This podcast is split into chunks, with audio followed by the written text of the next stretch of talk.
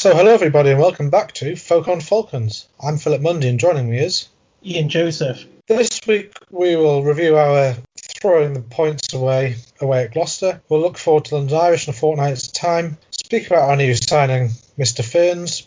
I'd also mention the good news, which is fans being allowed back into Kingston Park before the end of the season, which I think everyone will be quite pleased to hear. As always, you can find us on social media. Yep, so on Facebook it's at Folk on Falcons. You'll see our faces on the picture.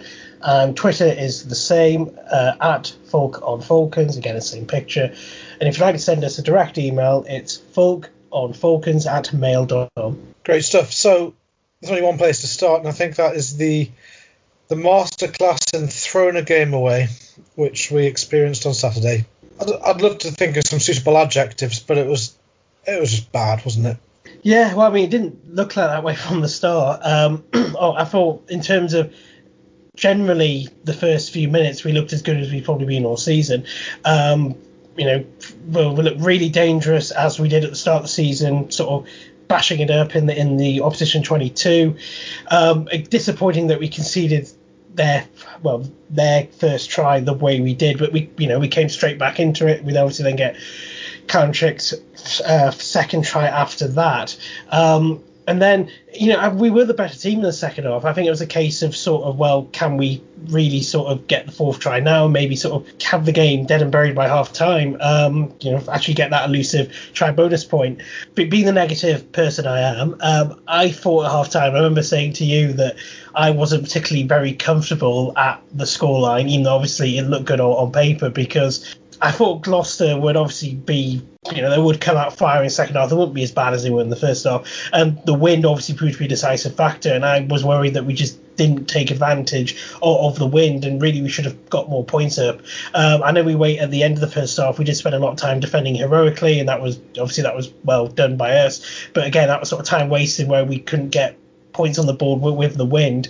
Um, so, uh, you know, and I was worried about, you know, what happened with Wasps, what happened with Harlequins as well.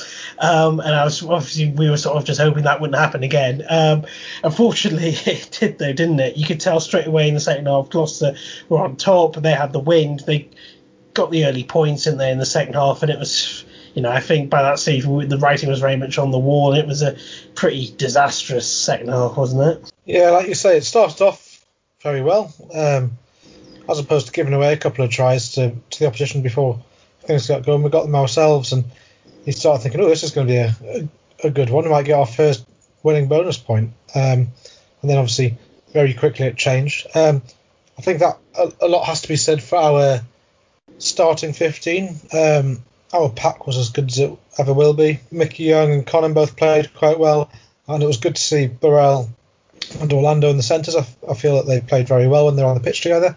Out wide, it was it wasn't makeshift. We had wingers in uh, Abona and Koki, and then we had Penny at fullback. And I, I feel that basically until it got out to the outside channels, both in attack and defence, we were very much the better team. It's just that in our outside channels we had um, not even our second string wingers, and they're up against Johnny May and Rees-Zammit, who are arguably two of the best wingers. They're certainly in contention for Lions selection. So that, that kind of summed up the difference in the first half. And throughout the match, I think I felt that whenever Gloucester played two or three phases, space appeared, um, and they exploited it very well as well. Their third try, where they ran it from their own 22, it was just a clear example of the ability that they have out wide versus our f- frustrating inability to defend out wide at the minute. We keep turning our shoulders in, and then when if you do that, fine, you got to go and do a man and ball tackle or cut the pass off.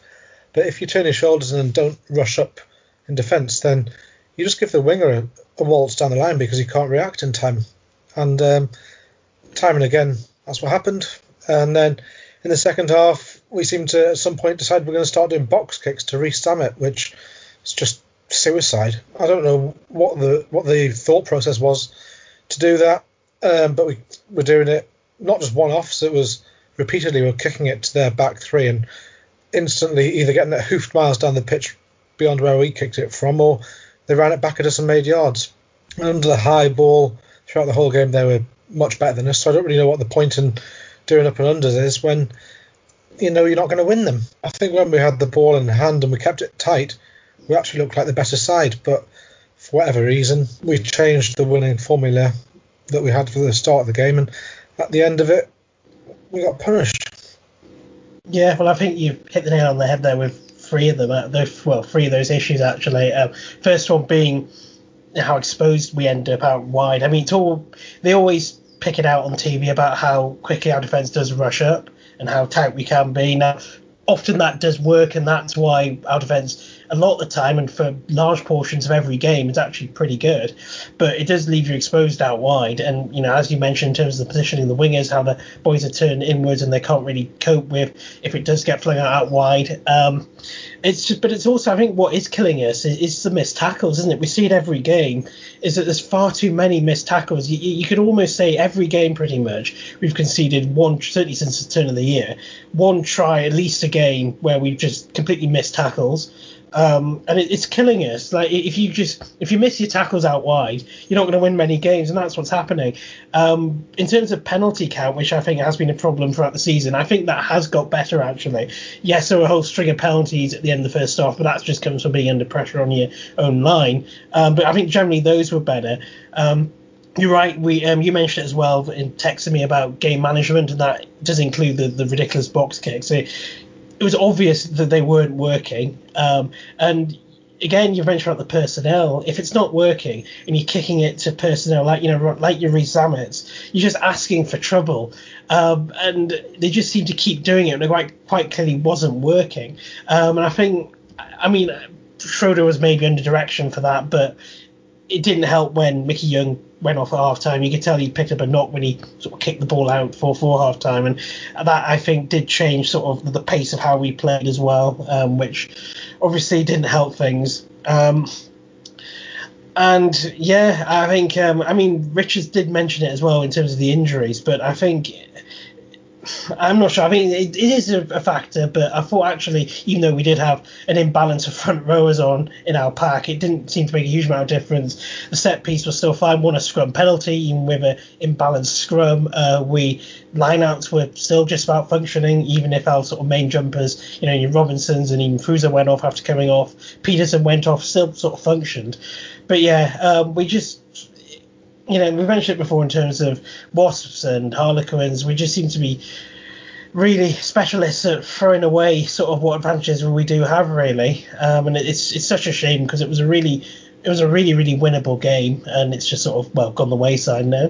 One of the things that I know we keep mentioning it, the season where we came fourth. One of the things that season was we had the McLeods, the Lawsons, the players that had really got the experience under their belt. And in that season, we saw out games. The amount of games we won by two or three points, or one with the last kick of a game. That's what made us finish in the top four that year. And I feel like that experience is where the game management is. And I know we've got Toby Flood and Burrell and Mickey Young who have all, all done it, but we, we don't have years and years of experience in the kind of the loose five in the pack. Um, we've got internationals. Then they're not in their 30s. They haven't got those extra years under their belt. And I just feel like sometimes a bit rabbit in the headlights. Whereas watching the match, I felt that if we'd have shoved up our jumper, we could have made a yard, a yard, a yard, got a penalty, kicked it to the corner, and then two things: you're either going to score some points, or if you do give the ball away, then they're 90 metres from your try line. So there's not too much danger. And we kept doing passes very close to the contact area, more or less at the time that people are going to get tackled. And yeah, like 60% of the time they, they work, but if you string two 60% passes together, then that's 40% chance it doesn't happen, and then another 40% chance it doesn't happen. And uh, what's the mental maths here? That's a 64% chance of it going wrong if you do two of them in quick succession. And yes, when when it goes to hand and you get a half break, fantastic. But let's be honest, the half breaks aren't frequent. They're a couple of them a game. And all we do is give the ball away to teams at a set piece when we give away scrums. I don't know. Frustrating. Yeah, I guess sort of leading on to what you said there. Um, handling errors, I think, especially in the forwards in the second half as well, proved pretty crucial because when we were at points where we looked like we could get in some good positions, it was standard stuff of sort of just knocking the ball on. Um, and that sort of killed us as well because every time we tried to sort of get any possession, territory, any momentum going, it just went. And it's as you say, that it seems to be lots of sort of close passes, um, sort of, you know, if they do come out, or do come off rather, and you do get the half break, then fantastic. But as you say, they're incredibly risky. And I think there was maybe too much of that, but I think also it's just the unforced errors. Um, you just don't. The, the impression I get is you just don't see a lot of other teams do that. Well, do the same amount of sort of unforced errors that we do, or when we do have the unforced errors, they often lead to us getting hammered in, in terms of conceding points. Um, so I think that does lead in the fact of perhaps lack of experience there, perhaps in the way they play, perhaps the rushing things, perhaps a panic setting, I don't know. But also, I, I, would have liked to have seen Flood maybe come on earlier to sort of orchestrate things a bit better, especially when the wind was against us. Um, I thought maybe he could have pulled the strings a bit better in the second half, just have that extra experience there, and sort of keep things ticking over perhaps a bit better. Um, as you say, we're, as we're talking about sort of perhaps more experienced older heads, um, I think that would have been a real good opportunity for him to come on and maybe steady the ship a bit, and, or maybe just just put him straight at half time, knowing full well that you're going to be up against it because of the uh, because of the wind, but. You know, um, obviously he didn't, and he came on obviously quite late, and I think it was probably gone by that point anyway. I know why you're saying that, but I still feel that Flood is carrying an injury.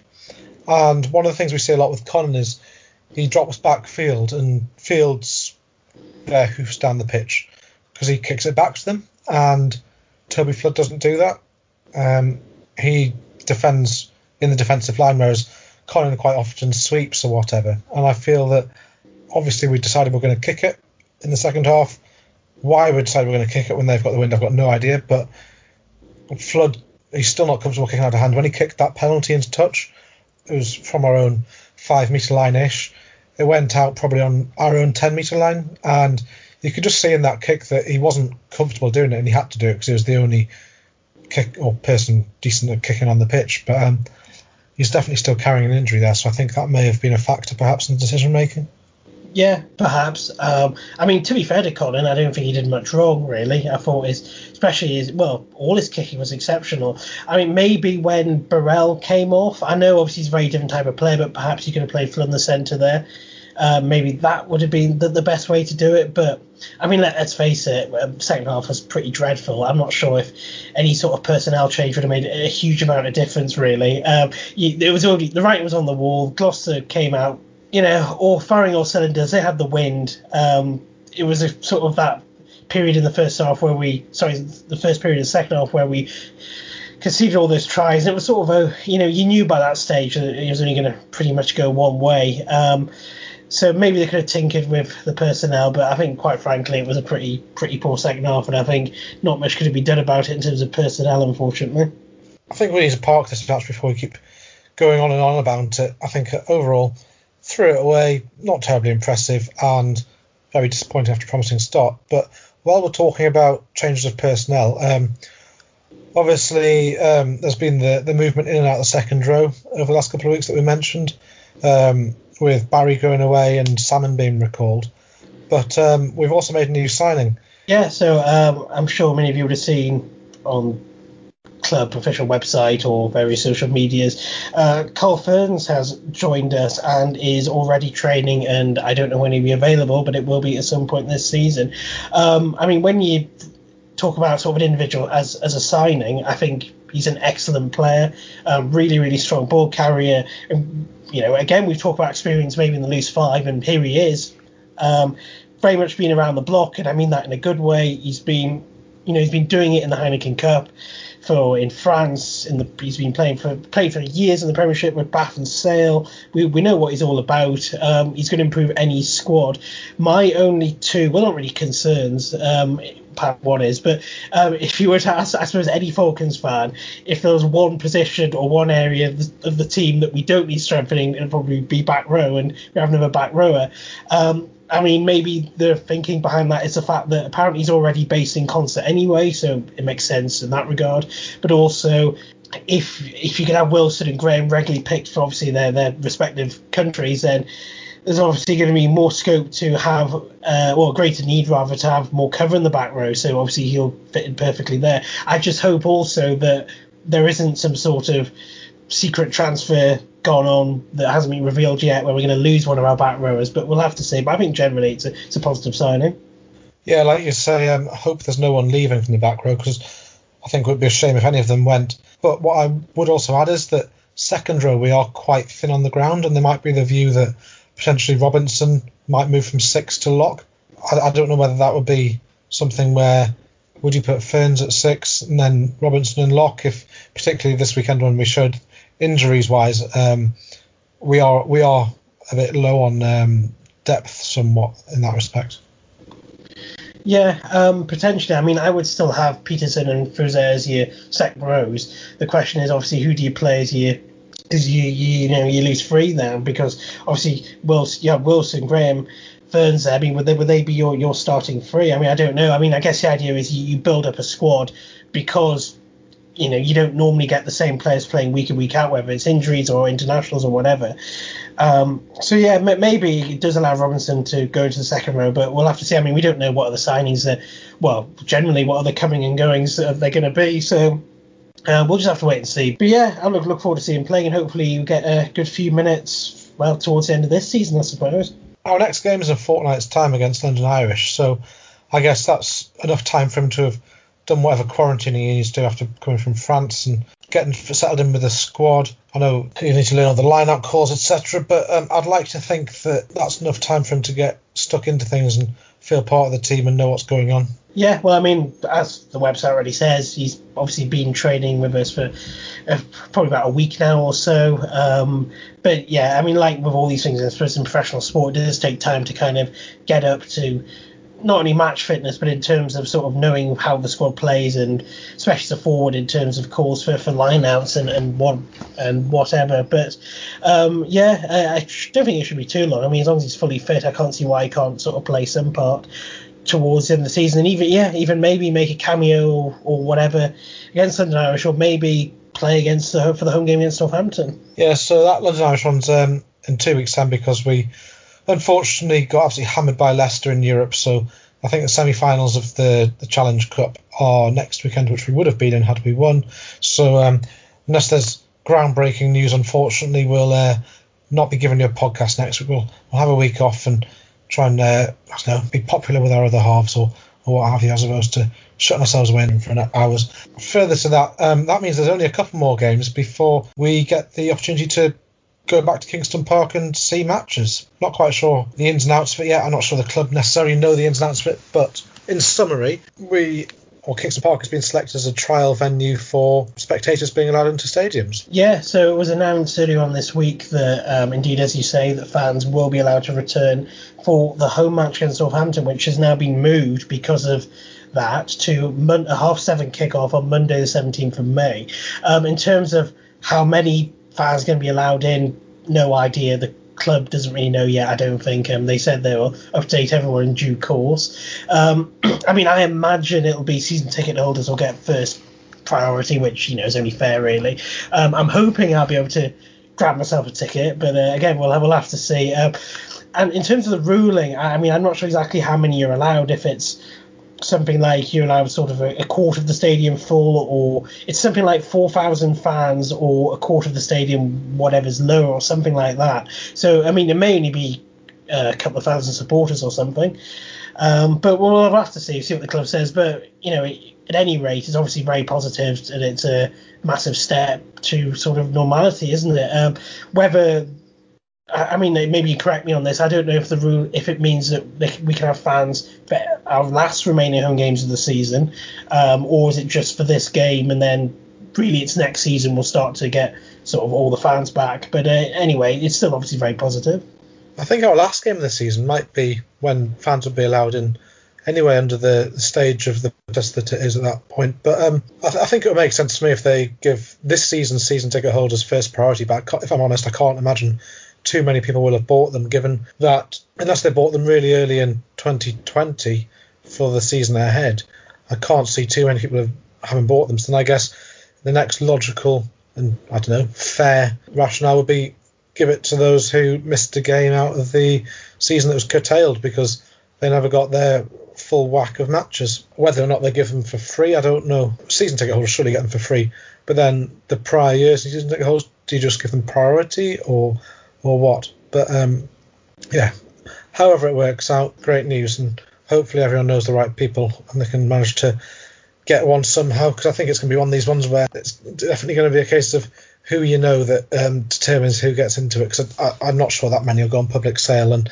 those that do probably get snapped up very quickly.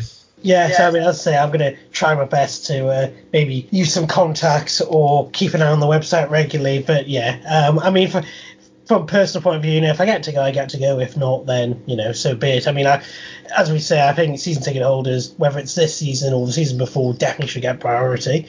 Um, and maybe, hopefully, for the Worcester game, which is the last home game of the season, maybe more tickets will be released. We'll have to see. But yeah, um, looking forward to it anyway. You know, even if I can't get tickets, it'd be nice to actually see some supporters on the on the TV for a change.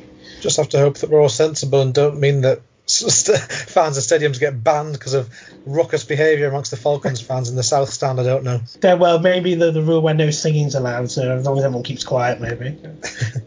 Only invite the East Stand.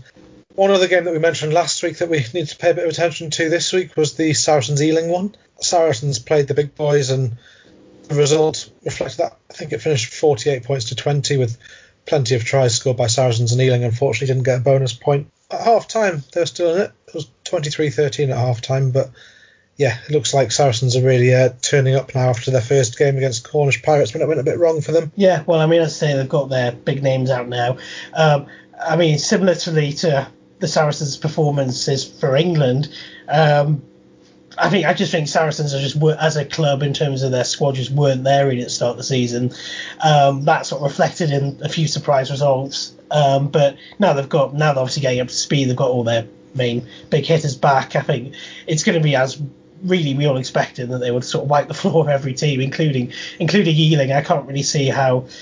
I mean, Ealing will finish second, but I mean, I can't see how they're going to overturn a two-legged playoff final really to um, to, to, to even put into the question people's minds should they get get promoted. Um, but yeah, uh, I mean, it was sort of we had our fingers crossed, didn't we? But unfortunately, it's kind of panned out really um, the way we thought it was going to be. So the two-legged playoff final is due to be on the 12th and 19th of June. Will that clash with the Lions tour or the issues that the Premiership are experiencing, or English clubs in general, with um, Lions players being um, expected to be available? So yeah, um, I remember sort of half reading this um, not so long ago. So um, Lions obviously have the warm-up games. The first one is the one actually in Edinburgh, isn't it, um, against Japan? Now that's on 26th of June. So you know, I guess if you're selecting or thinking about selecting Saracens players, you, you, you, know, I guess of any sort of Lions squad, you want the players to be embedded and, you know, all sort of trained together fairly early on.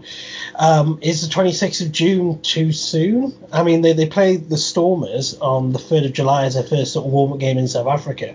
Um, so I, I, guess maybe it raises some sort of interesting questions there about sort of Saracens player selection because of the of the final, and then maybe do Saracens feel obliged to not play some of their big names for the final because the players want to go and play for the Lions? I don't know. I guess we'll, we'll have to see. But yeah, it's something which sort of could crop up there. Um, looking at the, the dates of the Lions tour. Yeah, the, I think the first Lions match is the 26th, so one would assume that Saracens will get them for the 19th and then they'll be released the following week. But I know that Gatland wants um, a lot of players to be with the squad for I think 10 days before the, the match. So it could be one of these ones where they play the play the big guns in the first of the matches in the final, but not the second leg fixture. Wait and see, but maybe one that could become quite interesting because when Saracens didn't have their internationals, things were very different when they played Ealing. Well, yeah. Um, as you say, I mean, there's so many maybes with that because it depends how far ahead Saracens are on the first leg, or or it, it could just be that you know, Gatland might say, all right, yeah, you can join us three days later or whatever. Um, I mean, who knows? I mean, there's so many sort of if buts and maybes with that. Um, I, I expect they'll find a way for Saracens to to win the championship, whatever way that is, and for the players to join the Lions one way or another, and to play some part in that first warm up game against Japan. Yeah, I think when you say I think they'll find a way, they will. It's been constructed in a way such that Saracens are going to get promoted. And to be fair, they're, they're the best team in the championship as they proved yesterday, so can't really have too many complaints about that. If we move on to the, the rest of the Premiership results for this weekend, on Friday, I know we've said Bristol are the best team in the country the last few weeks, but Exeter beat them 20 points to 12, so I think Exeter showed that they're they're not a walkover and they're, they're definitely still in contention for the outright title. Um, still in Bristol's hands, they need to throw away their advantage um, they've got, but um, now only one victory behind them. On Saturday, less about our game, the better. Um, London Irish lost to Harlequins 21 25. Leicester lost out 18 points to 23 against Northampton.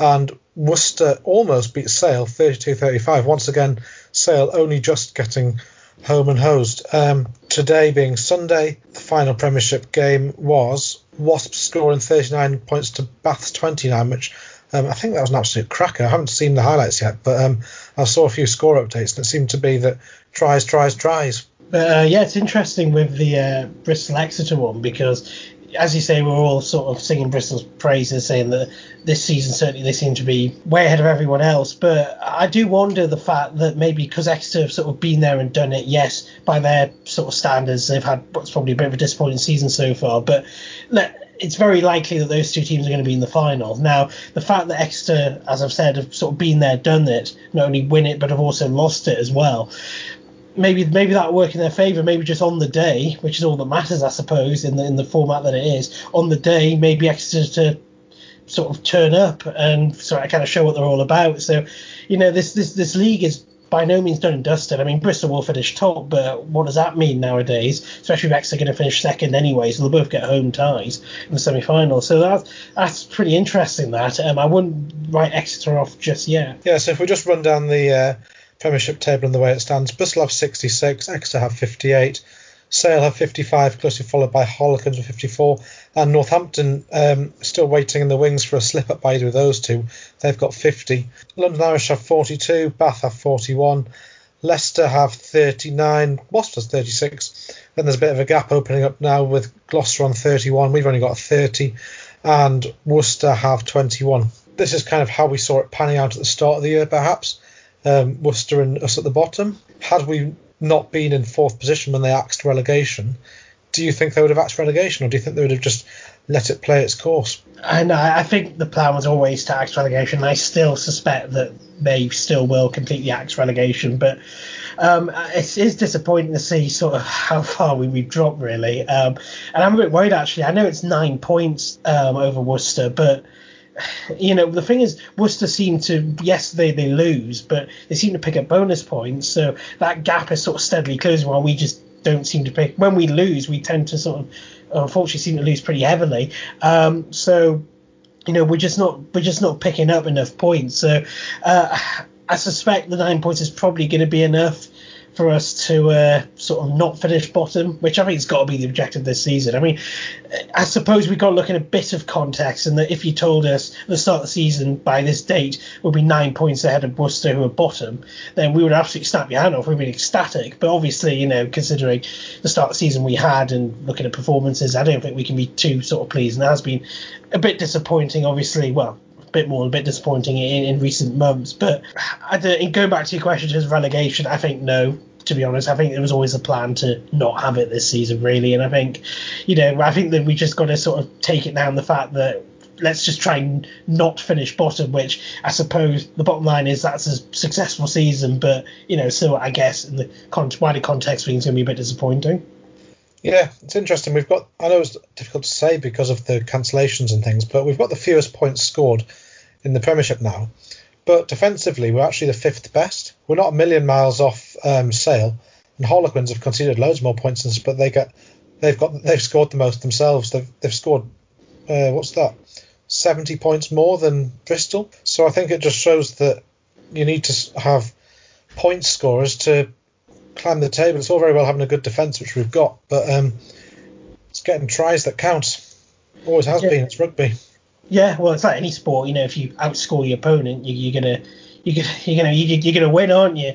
Um, and that's obviously something we just can't do. But that's always you know when you need the X factor players and the big budget players, I suppose, which you know well, we're going to be lacking in comparison to other teams. Um, and again, even if you the, the defense in well, your, if your defense in a game for eighty percent of that match is going to be really good, but you still can see a lot of points in that twenty percent, and you can't obviously recoup those points with tries, you know, with, with you scoring points yourself, and you're going to lose games. And that that's really it sounds simple, but I guess that's kind of what's been happening. In that generally our defense is very good in games, um, but we have periods where we just all just phases where we concede really early points and we just don't have the attacking edge to kind of to claw it back really or to build up any sort of sizable leads or to see games out and that's I guess the story of the season so far really. Yeah, certainly is the story of the season so far, but it's very much becoming the story of the season full stop because there's not all that long left. We've only got five more games now, so mathematically we can still finish top six, but I don't think it's a realistic prospect. Um, so I think we just got to, like we said last week, play for a bit of pride, and we could theoretically finish in probably eighth or ninth if we got some results and other ones going our way. But um, I think we just got to aim to not finish bottom because that doesn't look too clever, especially if you're trying to attract players in next season. They don't want to end up in a situation where they're going to be scrapping out of the bottom of the league. Yeah, and I think also the fact that you are just a newly promoted team, and I mean the the club's official line seems to be that we want relegation abolished. And I think if you, I think it probably, maybe it doesn't really matter so much, but I think it does help your cause if you don't finish bottom because you're not just saying it because you finish bottom. Um, you know, I think it does prove a point to say, well, you know, we are a team that is capable of, of not being cast adrift at the bottom, even finishing bottom. But yeah, you know, we're still saying we don't think our the club's official line is that we don't think relegation is right. Um, so, but I, I think also in terms, as you say, player attraction, maybe a bit more sort of money or whatever.